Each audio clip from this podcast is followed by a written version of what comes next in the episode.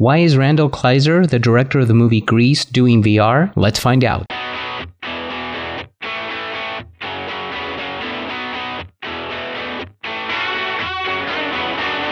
You are listening to the How to Create VR podcast, weekly conversations with VR and AR professional creators, designers, and producers.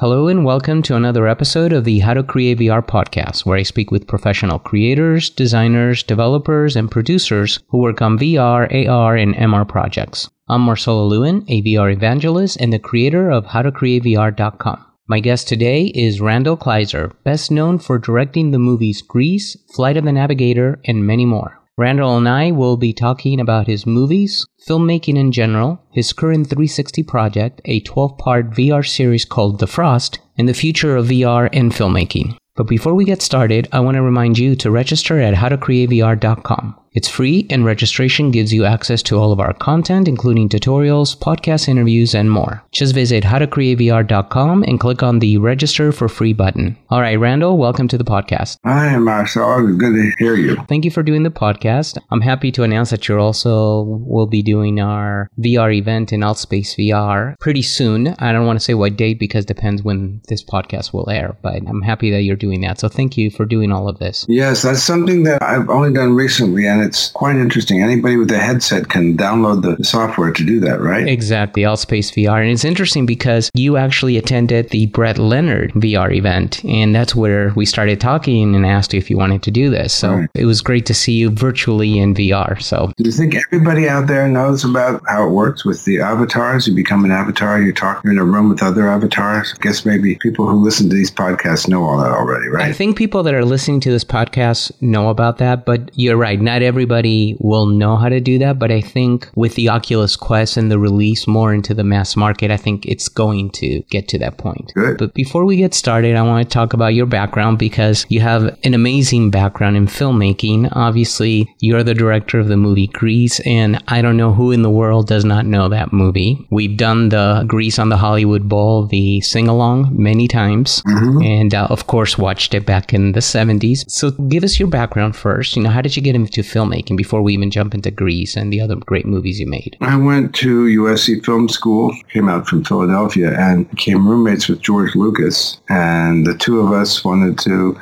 get into the movie business, but our professors told us that we would never be able to because we weren't related to anybody.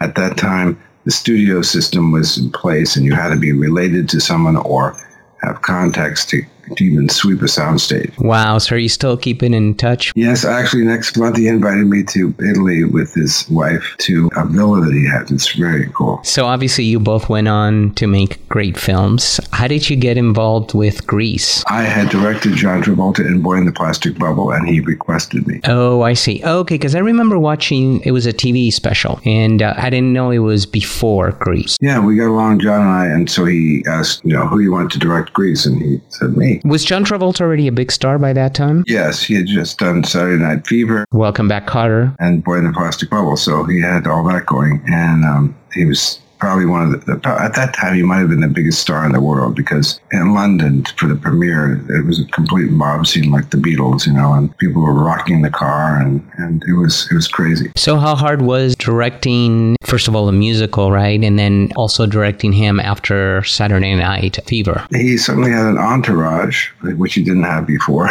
Right. But you know, I outline all this in detail in a book that I have coming out just by chance. Oh cool. Tell us. October twenty second it's called The Grease Director's Notebook from Harper Collins. And in it's my screenplay with everything, all my notes, my storyboard, my designs, my uh, call sheets, behind the scenes photos that we took that no one's ever seen, things like that. It's coming out October 22nd. Well, then I'll just ask you one more question before we move out of this. But did you think it would become this worldwide hit? No, we none of us knew that. We thought it would last one summer and that would be it. But now, 40 years later, it's still going strong. It's amazing. And what do you think? I mean, is it the music? It's a combination combination of timing and music and casting and you know, it was a hit Broadway show to start with. So all that came together with John and Olivia's wonderful leads. Well, and the music is so timeless, right? I mean, it's just as good as it was 40 years ago as it is today when you listen to it. Seems to be, yeah. So from that, you also did, and this is relevant also to VR, which we're going to get to pretty soon, but you also did Honey, I Shrunk the Audience, which was in Disneyland, right? That's right. And that kind of relates to LBE, location based entertainment. So how did you get involved in the Honey, I Shrunk the Audience? I had directed the movie Honey, I Blew Up the Kid. And because of that, Jeff Katzenberg asked if I wanted to do a Disneyland ride. And I said, sure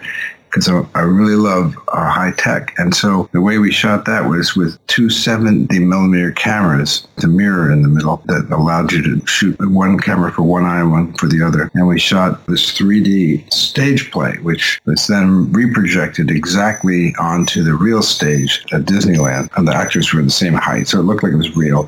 It was shot in 3D and there's a scrim in front of the audience. So it looked pretty real, like there were really people up on the stage. So that was certainly trying to be virtual reality. And things happened to the audience, you know, 4D kind of effects, right. water spurting on them and things tickling their legs and things like that. That's really haptic virtual reality. It really is. So Wayne, we're going to jump into your current film in 360 and also the volumetric video as well. But are you looking to do anything with location-based entertainment and full VR in the near future? I would love to do that. We were going to do that with the thing I did for Paramount and Intel, but we decided to make that into augmented reality because more people are into that right now. Well, why don't you tell us a little about that partnership with Intel and Paramount? And it's Grease's song, You're the One That I Want, right? So tell us, how did you get involved in that project? What is that project? How can people consume it? That kind of stuff. It's in its early stages. We're not sure where they're going to release it. It was just shown at Cannes last week, and it's basically an augmented reality.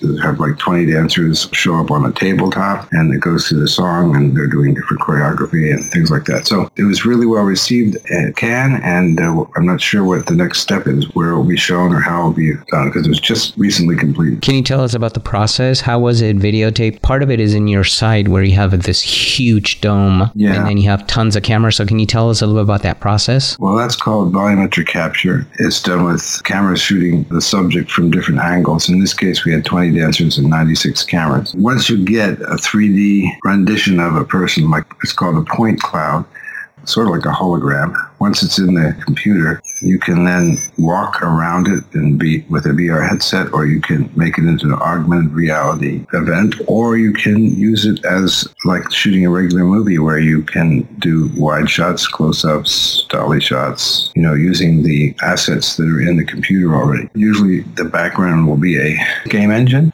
so it's like a video game, but with real people in it. So what you're telling me is with volumetric video and the way you guys shot this is you could do the framing in post as yes. opposed to in production. If you were going to do a 2D output, but it's a 3D asset that can be done either with headsets or with augmented reality. Once it's all captured, you can do anything with it. And when we're saying 3D, we don't mean 3D as in glasses 3D. We're talking about full three dimensions, like in a computer game engine. Mm-hmm. So what was your involvement in this? Were you the director? Director? Did you come up with the idea? Did you do? Were you involved in any of the technology or? Intel was interested in trying out their new stage, so this happened to be the 40th anniversary of Grease. So those two things came together, and we started to piece it together with different vendors and stuff, and hired a choreographer and rehearsed for quite a while, and figured out the backgrounds that we are going to use, and slowly pieced it all together. Interesting. Did you like the process of volumetric video? Yes, I think it's going to be the future because if you could film an actor, say a big star, for instance, instead of them going to Atlanta for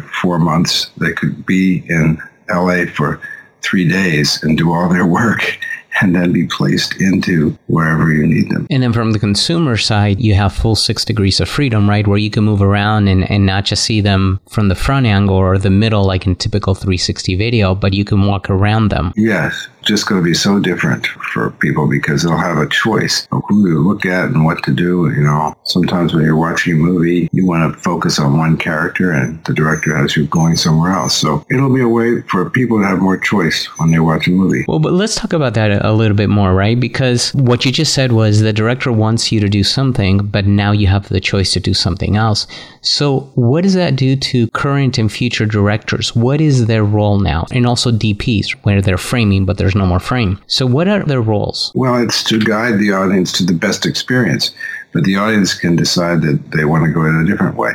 But if they go in the suggested way, it's the best experience according to the director. I see. So we're moving away from moving them along the story, and now we're suggesting to them the best route. But like going to a place, you have multiple ways of getting there. Bandersnatch is an interesting example on Netflix where you can choose which way to go. But if you analyze questions, you know that some are dead ends, and you're going to have to go back and redo it anyhow. So right. you, you take the suggested route. Right. You have the ability to go down the wrong route and you can sort of see it's going to be a dead end. So why do it? You know, it's Right. just like in a play, you can watch the exit sign for the whole play, but why do it? That's definitely true. Now, one of the things that people are experimenting with is the ability to follow an actor and just listen to their point of view about that story, right? Ultimately, you still have a whole storyline, but you have different VR experiences where you get to choose which actor to follow and just listen to them. Do you have any thoughts on that? Well, it's very much like uh, some experimental plays that have been done. Particularly, I know of one in LA that was very popular for a while. I do not remember the name of it, but there was another one like Tony and Tina's Wedding. Have you heard of that? I have not. Tony and Tina's Wedding is a play that's done in like a reception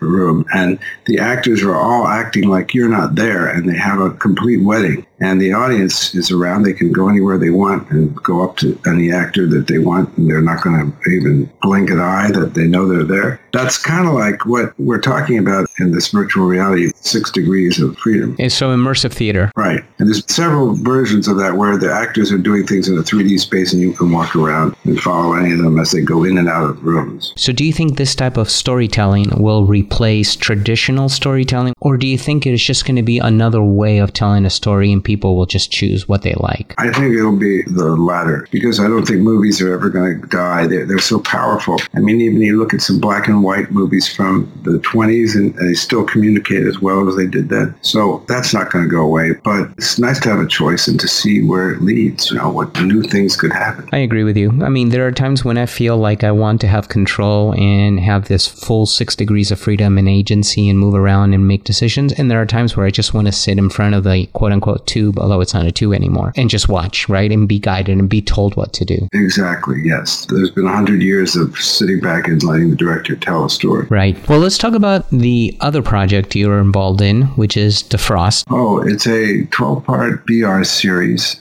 Each episode is five minutes, and basically you you become a character, and the actors play it to you. It's kind of a first person experience. You should, by the end of the 12 episodes, feel like you've actually become that character. Now, you made it a 12 part series, five minutes each. Is that your take on 360 video? Is that it shouldn't be what's 12 times five? That's 60 minutes. It shouldn't be an hour long where most people are not going to sit in a headset for an hour, but they will go and watch something for five minutes. Well, we modeled it after Netflix, where you have the different episodes hanging in space, and you can binge watch or see as many as you want. And with the current head-mounted displays, where many people don't want to be in it for very long, the current is five minutes. People are happy with that, but after five minutes, some people get restless. So that's why we designed it that way. VR could be mentally draining if you put it on for too long. Well, at the current way it works, yes, because the resolution is not that good and the head-mounted displays are heavy. So as the resolution upgrades and the viewing devices get lighter, I think people will embrace it a lot more. I don't know if you mentioned it was called Defrost, right? And it's available in VR right now. Is it going to be available anywhere else? Samsung may be able to do it soon. We've been talking to them. Were you the writer of it and director? Yes, I wrote it actually when I went to film school back in the 60s because it was when cryogenics first came out, the idea of freezing people and bringing them back to life. And so I wrote the story about this woman who's frozen for 30 years, and now it is 30 years later. and she's supposed to be waking up now today, meeting her family who have gotten older and she stayed frozen, stayed the same age. That's interesting that you wrote it back in the 60s. Now, back then, were you thinking, of course, you weren't thinking of VR, right? Because right. VR wasn't around, at least not to the point where it was in the consumer. But did you ever think you would make a VR out of this? Were you thinking of just shooting it with a traditional film or? Thinking of shooting it as a traditional film from the point of view of the character. When I saw the Oculus Rift about five years ago, I remembered that film that I never shot. And I thought, wow, this is the perfect marriage because the woman's in a wheelchair. She can't speak. She can't get up and move around. Right. So it's perfect for a passive viewer in 360 video. What was it like working with the actors? I wanted to use actors who were familiar with being on the stage because shooting VR is very much like a stage play the way we were doing it, where it's no cuts, all one take. So that it feels like reality, not like a movie. I wanted to make sure we had actors who were happy and could handle five minutes without stopping. Some of them can't. All the actors had done stage plays. I see. So all your shots are one shots, basically? Yes. Uh-huh. I'm assuming you've done multiple takes and then picked the best. That's right. Yeah. I have to remember which are the good takes because at the time we shot this, we couldn't record it and play it back right away. It took some time. And plus, I had to be in the shot because there was no way to hide with 360. So That's right. If you look behind, because you as the viewer are the patient, right? When you turn your head, there you are, because you're the one pushing me. I'm a wheelchair nurse. yes. Exactly. Yeah. By the way, great performance. I was trying to do nothing so I could just watch and not react to anything. Right, right. Actually, what I'm doing the whole time there is thinking, okay, is this the take or did they screw up in some spot? Do we have to do another one? Was number four better than this one? All that's going on through my head. Right. And as a director, you also have to keep in mind not just the people in front of the wheelchair, right? But everything going on around the room. So before you even start the shot, uh, what kind of direction do you give everybody, including the people that are to the right and to the left and behind? We rehearse with an actress in the wheelchair so that they can play to her and get the kind of chemistry and contact and partnering that would happen with the normal scene. And then the actors would remember all that, what they played to her, and when we put the dummy with the camera on top. So they had a chance to have a real connection with the character before we shot. We'd do like five or six rehearsals with the girl in the chair until everybody knew what they were doing. I had a chance to look around and see what everyone was doing. And then we would shoot. I try to remember the best take. What camera did you shoot with? We shot with the Nokia Ozo. It was the prototype of that camera. Which is out of business now. It's out of business. We had the very first version of it and it was not ready for prime time, but we were experimenting to see how it worked and it required a lot of post-production to make the stitching work. Today you can have it automatically stitched, but back then we had to do it by hand and it was hard. Back then, like three years ago, is like ancient history in VR. right, right. Have you used any other cameras since then? Have you looked at the Insta360 Pro 2 or anything like that? Let's see, no, because the next thing I did was the volumetric capture at Intel Studios. So, were you also involved in any of the editing, or you had somebody else do the edit? Editing wise, we didn't have any cut. So, but the editing wise, we we did all the tunnels at the beginning and all the faces coming through the tunnel and the special effects. We added some set extensions and some flying cars, cloned a crowd so it looked bigger, things like that that you could do real easily in 2D, but in 360 3D, it was very, very, very different, and that's why it took us so long to finish the series. Right, because you also mix some flat video inside of the 360, right? Like the holograms of when people are calling in. Yes, that's true. There was a lot of complicated stuff that it doesn't look complicated in 2D, but when you switch it over to 360 3D, it becomes really, really different. Did you guys use Premiere Pro in uh, After Effects? Yes, we did. And Nuke, we tried everything. There was one program called Cara that stitched it, but then the background would move with the heads of the people. So we had to rotoscope some of it and other stuff we had to uh, make it look like it was part of her perception by putting a sound effect over it. What about audio? Did you guys record with lavs? Yeah, we used lavaliers and then we went back in post and put them using ambient sound. We placed them right where the actors are in 360 space, which is very, very effective. Right, right. That makes a, a big difference. Huge. What about writing the script? Anything special that you had to do because it was 360? Not really. It was pretty much like a regular movie, but in 360. I've written season two of Defrost, and if we get funding, we'll do that. If we don't, do something else. But in that one, I'm planning to have multiple paths that people can go down in each episode so that you can follow a character as they go out the door. You can go after them, and the other one goes the other direction. You go after them, and then you can look at it again and reverse it and see what you missed. Right. Are you thinking of gamifying it for maybe season two and three? that means turning it into a game? Well, I'm not so much turning it into a game, but the ability to, like you said, take different paths and then based on the path, maybe have different kinds of things happen. That would be a lot of fun if we got a huge uh, influx of cash to do that because I think it's a little complicated. Well, there are applications out there now. Um, one that I can think of is called Cenario VR that you can actually very easily drag and drop 360 and add variables that, depending on what you click, it could take you to a different path. There are ways of doing it that are much simpler now, and that's what I love about VR right now is that they're coming out with better technology that makes it simpler for the rest of us, right? So you don't have to be a scientist to create VR. What was that called? Cenario VR, and I'll send you a link to it so that way you have it and give you a little quick demo of it. Yeah, it's actually used for training, but it could definitely be used for narrative. Well, every year I run the Directors Guild Digital Day where we show all the latest that year to directors so they know what the new things are. Yeah, I think that VR was going to take off when the head mounted displays are super, super light. I can imagine a time when there will be wraparound clear glasses and you tap them and then you go into VR, you tap them again, you're into AR and tap them the third time and you're back to clear. I 100% agree with you. I think my kids' kids are going to not know the difference between reality and full virtual reality. Yes, it's pretty scary. It's just if they're on drugs the whole time. Right, exactly. Yeah. But think of the holodeck. I mean, isn't that what we all want? Bradbury wrote about that many years ago. So there's a couple of things that are not settled yet in 360. One is the business, and the other one is the cinematic language of it. I mean, we're all experimenting. Do you feel that there is a cinematic language to 360 yet, like there is for traditional film where you have close ups and you don't cross the 180 and all the rules we have now?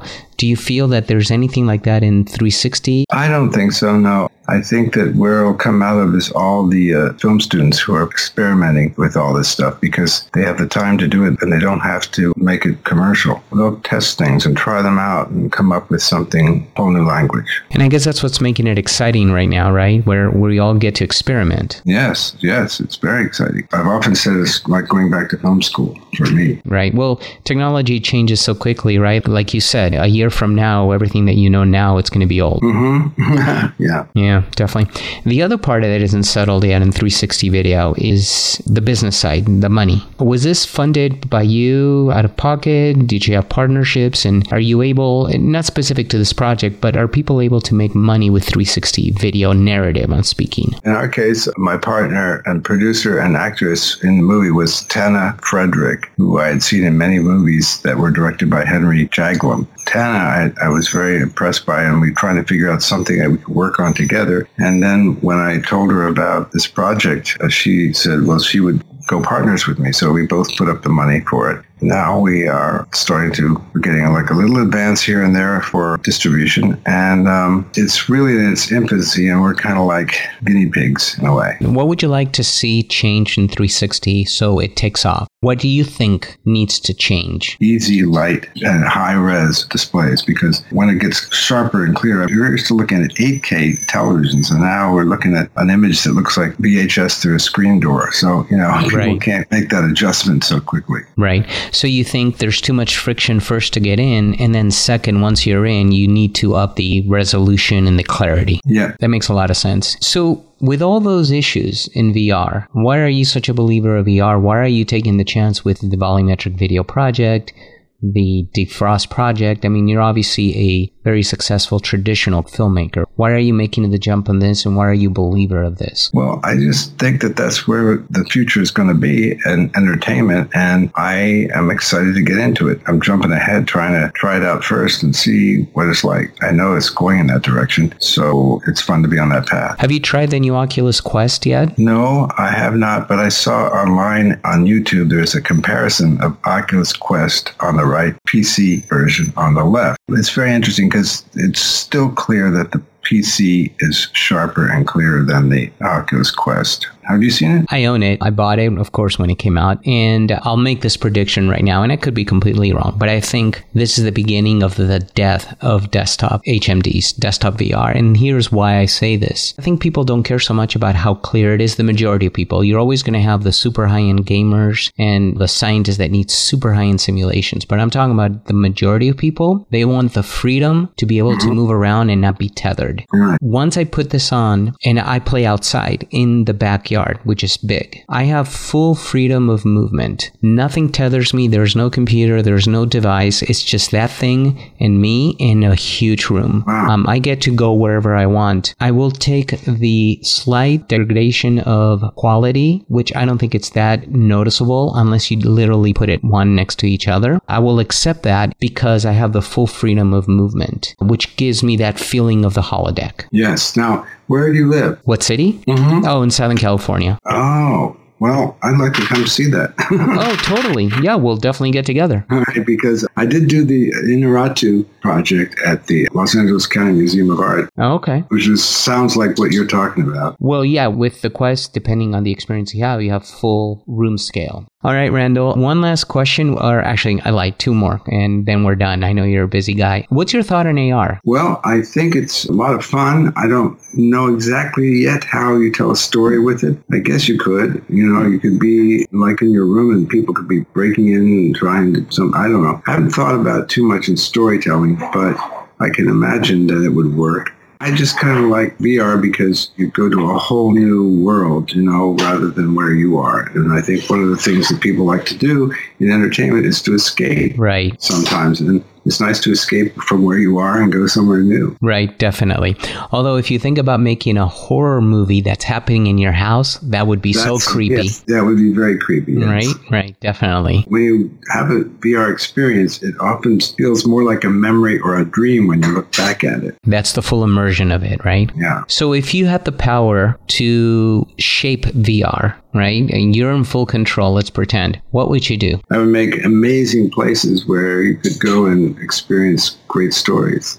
Well, you've got the power to do that. I mean, you did it in 2D. What's going to stop you from doing it in full VR, right? I will try, yes. Mm-hmm. Excellent. Well, Randall, we're completely out of time, but I really do want to thank you for doing this and also for doing the VR mm-hmm. event, mm-hmm. which will be coming up. So thank you so much. I really appreciate it. Take it easy, Marcelo. If people want to get a hold of you, or do you want to give the URL for the Frost movie? RandallKleiser.com, defrostvr.com and any writers or directors or actors out there who want to learn about directing, ninafoch.project.com. N-I-N-A-F-O-C-H project.com. Oh, that's awesome. We'll put it in our show notes for sure. Great. Thanks, Randall. I really appreciate it. And to the rest of you, I'm glad you were here with us. Just a quick reminder if you want to access all of our content, including tutorials, podcast interviews, and more, register for free at howtocreatevr.com. So until the next episode, I'm Marcelo Lewin. Cheers, everyone.